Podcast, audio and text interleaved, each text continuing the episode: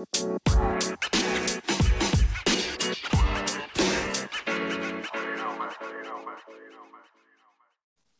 y'all, welcome to Black Girls Talk Behavior. I'm Jasmine. And I'm Brooke. Episode four. Hey girl, how you feeling today?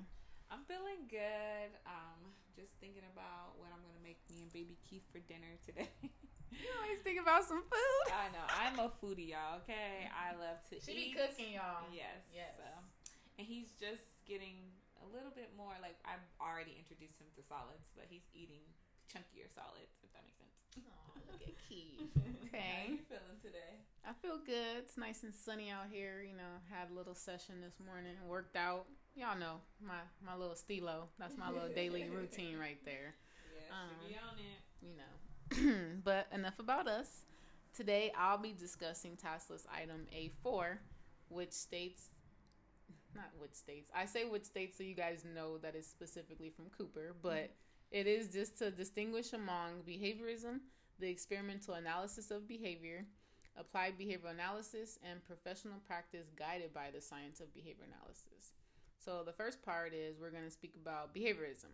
So this is the philosophy of science of behavior. Okay, so basic research is the province of experimental analysis, right? So where, wherever we hear EAB, right, experimental analysis of behavior, we think about Skinner with his birds, Pavlov and his dog, and Watson with baby Albert, right? So, um, behaviorism is also developing a technology for improving behavior, which is the concern of applied behavior analysis, right? So parents come to us because we they want us to improve these behaviors, right? These maladaptive behaviors, we want to in- decrease them, right, and increase the um, the developmental delays that they're process, you know, that they're having. Um, so yeah, that's basically behaviorism in a nutshell. And just to recap real quick, I don't want to lose you. Think about experimental analysis of behavior, right? Skinner, Pavlov, Watson, and that is developing a technology for improving behavior, right? Because that's our concern in ABA. So if you want to read more on this, go to page seven in the third edition Cooper. That's where I got my information.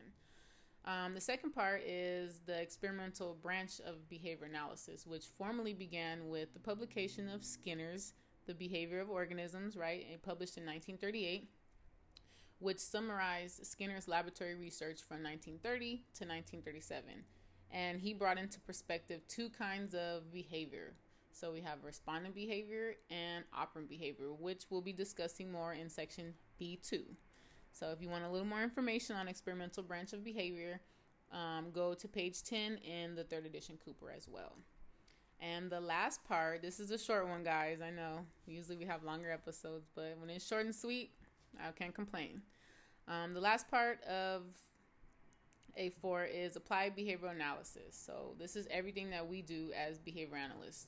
So looking at data, um, finding functional relations, improving socially significant behavior, etc. So everything a BCBA does is applied behavior analysis, right? And if you also want more information on this, you can go to page 14 in the third edition Cooper. And let me see. The last part is the professional practice guided by behavioral analysis. So, so this wouldn't be necessarily BCBA's implementing ABA. This would be other people in their fields of work, right? And we're providing them the behavior analytic services to the clients, right? We're helping them provide that service. So we're not actually implementing it, but we're providing the strategies and helping them. But other people in their field are actually um, implementing the behavior analysis. Oh my god, I had a brain fart, guys. But yeah, I just wanted to make that one make sense. So that was the last part of A4. So just to recap, I spoke about behaviorism, right? So that's the philosophy of science of behavior. Then we have the experimental branch of behavior, which spoke about Skinner, right? And then we have ABA, so that's everything that we do as BCBAs. And then we have the fourth part, which is professional practice guided by behavior analysis. So this is anything that we guide, but we're not implementing, right? Okay, so last part, we have some questions, guys. So listen up.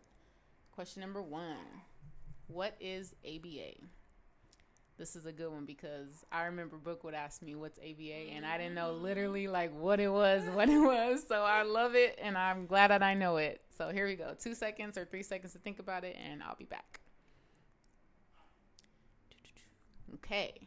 So, guys, ABA is a scientific method for discovering environmental variables that influence socially significant behavior and is a technology for behavior change.